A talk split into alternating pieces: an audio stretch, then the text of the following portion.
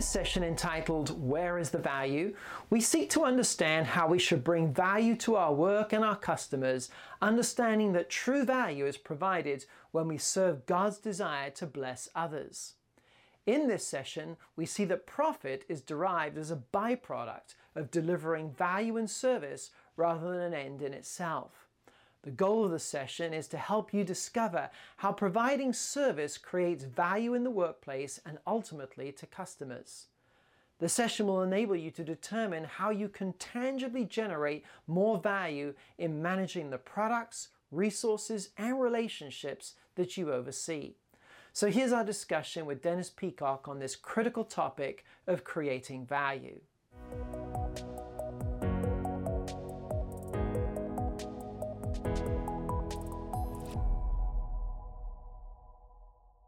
Well, Dennis, in this particular session, we've been talking about where is the value. And of course, the ultimate uh, issue that we're really getting at with regards to value is being able to provide service inside your organization, service to your clients, uh, service to your employees, and so on and so forth in some ways, as a leader, it certainly would be a lot easier if we just adopted a command control uh, type of approach.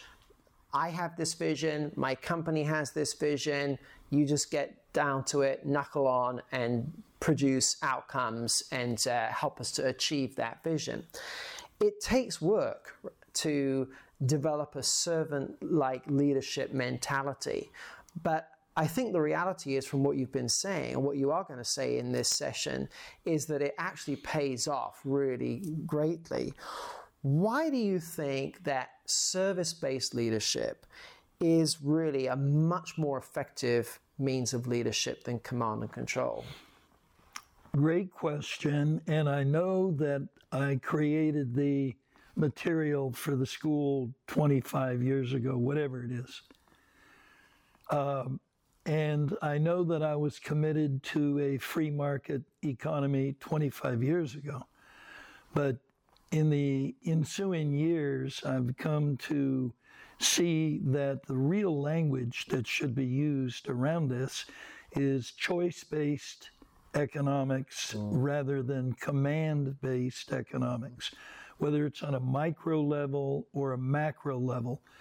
Choice is where creativity uh, comes from. Mm. Choice is where synergy between people relationally comes from. You know, we used to use back in the day, you know, what was the vibe that you got off that person or what was the vibe that you got off that organization.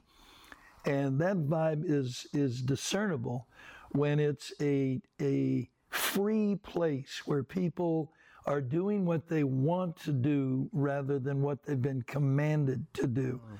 That's why socialism, being a command economy, can't produce capital because God has set the game up in such a way that choice is what releases what God has made unique within each and every one of us. And when synergy takes place, which it does when those involved in the decision making are doing something that is emanating from their own will rather than a commandment, that is when you get life. That is when you get real change and real productivity. And I'm very concerned about where all this is now, the stunning ignorance that we have economically speaking. You know, capitalism's got its own set of problems, but nevertheless, to the degree that we're aligning with God's program of releasing His life through free will choice. Um, that is, that is a centering point that we need in every individual, every organization, and ultimately in every nation. And I appreciate what you're saying about how you want to give opportunity for people to be able to direct their own work and not micromanage them so that they are free to make those kind of choices that result in greater creativity. It seems like, as a business owner, in order to get to that, you've got to have a high degree of being able to trust the people that you have in your organization. Speak to a little bit about how that then determines who you even choose to have on your team in the first place. Well, you just did it about as well as I can do that, Simon. It really, all of these ideas, these concepts, principles, really the issue is how deep are they in me? Mm. Uh, do I own them? You know, at this point in my life, I look back on decades of people's exposure to ideas and principles, and my question becomes do you own them? How deep are they in you? Are they on an instinctual level yet? Because we can't produce what we're talking about producing in terms of value and creativity unless those values are actually a part of who I am. And it's like whatever signal, however God set that up, we send signals to one another and we're probably vibing each other a lot more in a given moment. In fact, I'm sure many of us have read material on the relational context of everything. That is got to be critical when I'm hiring people. Mm. Is how do I discern that this person is free? Uh, and I mean free in the sense they're not having to push anything, they're not having to make something happen whatever is happening is coming out of them because that's who they are.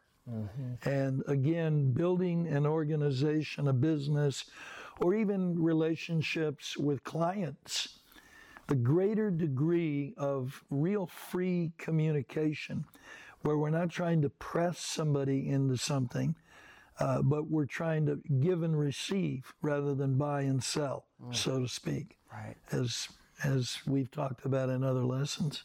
So, as we look at the labor market, I think it's fair to say that we have, we obviously live in a very competitive labor market, and so providing value, which this lesson is all about, is so key to one's job performance and outcomes and deliverables. So beyond providing financial value to the company, which is obviously uh, you know essential, but but we can go beyond that. What are some other ways that you can think of that an employee, um, or especially an emerging leader in a company can provide and contribute value to the organization uh, that employs them? Great question. And again, similar to what we talked about a moment ago, which is what does my being add to an organization? Obviously, there's got to be skill sets. Mm-hmm. Obviously, there's got to be knowledge.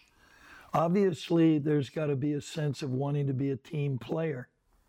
But the, the core issue is what does my being, mm. my, my core self, mm-hmm. actually contribute to the organization?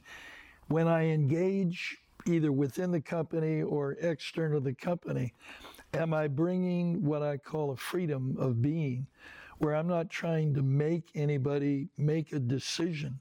I'm trying to, they, they get that I actually, the product or the service that I'm selling or the conversation that I'm creating within the organization, while I may have a, a strong commitment to a point, the issue is, am I, and I, it's going to sound a little silly, am I representing a spirit of love mm-hmm. relationally?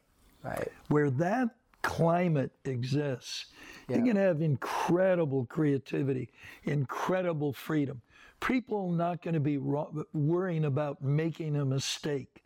They're not going to be worrying about somebody putting a trip on me yeah. that may endanger my, excuse me, my role in the organization. I'm bringing life. Yeah. I'm bringing, I'm bringing truth, so right. to speak, that is not abstract but is clearly uh, perceivable. Right. I think in some ways we tend to um, equivocate value to the specific skills or the specific knowledge that I can bring to the company because, in a sense, that can be monetized. It can be uh, turned into hard data and, quant- and it's quantifiable. Quantifiable, yeah. Right? But in a sense, two cheers for quantifiable. yeah, that's right. Yeah, and of course that is important. Yeah, we're not denigrating important. that in any way. But the reality is, is that your character brings value yes. to the company. Yes. And so you're talking about love, you know, humility, yeah. honesty, right? All of those things are things that I think, especially for us as Christians, we can bring value to a company that others perhaps can't, or maybe um, are thwarted to one degree or another, right? Totally. You know what? I, I'm sitting here thinking about the NBA or the NFL sports teams with highly skilled, unusually skilled people. And, you know, on a certain level, the teams, they're all the size, same size, everybody's fast, everybody's tough, whatever. The teams are not physically that much different. But you'll have people that bring a chemistry to the team that actually pulls that team together in ways that it, we can't really quantify and we can't even really describe it. But they, there is something emanating in certain people that pulls a team together. Mm. And you see that uh, when, when you see a team that is really functioning together Mm-hmm. I mean, it's a beautiful thing to, to see. Uh, we'll spend billions of dollars on a, on a global scale trying to find groups that can produce that kind of chemistry because it's a great thing to see. Yeah. And when we're talking about doing business God's way, that's really what we're talking about is what do we bring in our spiritual being?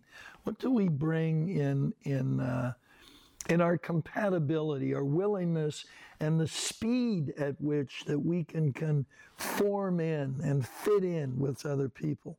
When you see somebody who can fit in quickly, who also has knowledge, and who isn't trying to uh, exalt themselves, you've got a, a chemistry going in that situation that can't be beat.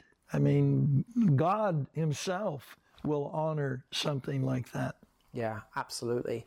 And when you look at what the customer is ultimately after, is they're not in today's day and age in particular, it's not that they're interested in just getting a product. Yeah. They want an experience. Yes. And the experience they want is the product and the the genuineness that they know that you as the producer are wanting to serve what it is that they're actually exactly. So when when my wife and I had a business, and one of the gifts my, uh, of God to me is I've been allowed to have a, a wide variety of experiences, from uh, running a pool hall in Oakland to working as an economist uh, for the labor unions uh, and getting into rate of return regulation, oversight, all that stuff I've done, um, has given me the opportunity. I was thinking about people when we when we had our business,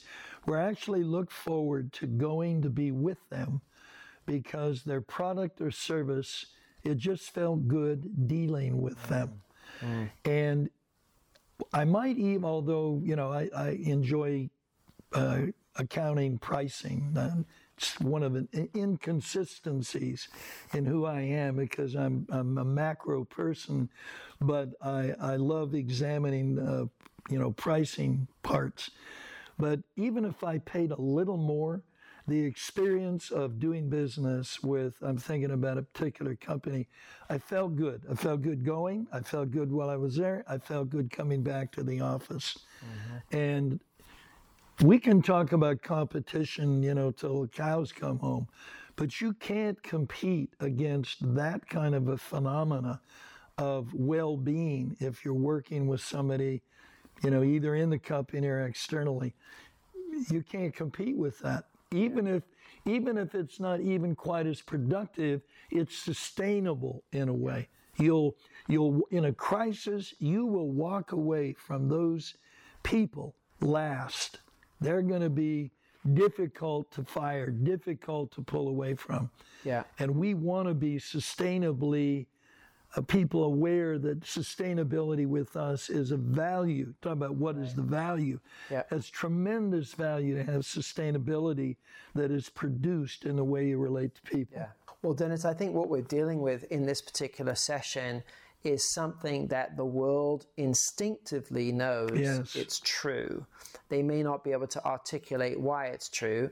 And I think that this is why we as Christians have, I think, a unique ability to really scratch this itch that is Yes. in the world.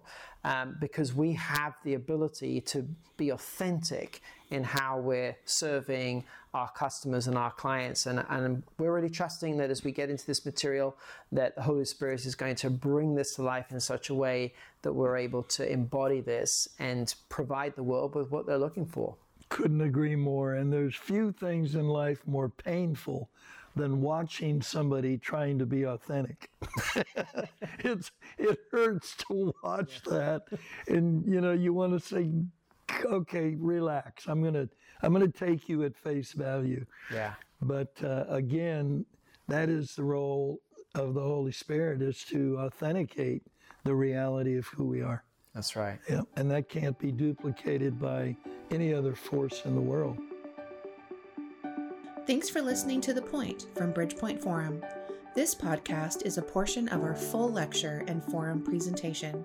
Bridgepoint Forum enables Christians to bridge faith and work by applying biblically based economic principles, spiritual formation, and application for effective change in their workplace. Please visit us at bridgepointforum.org for more information.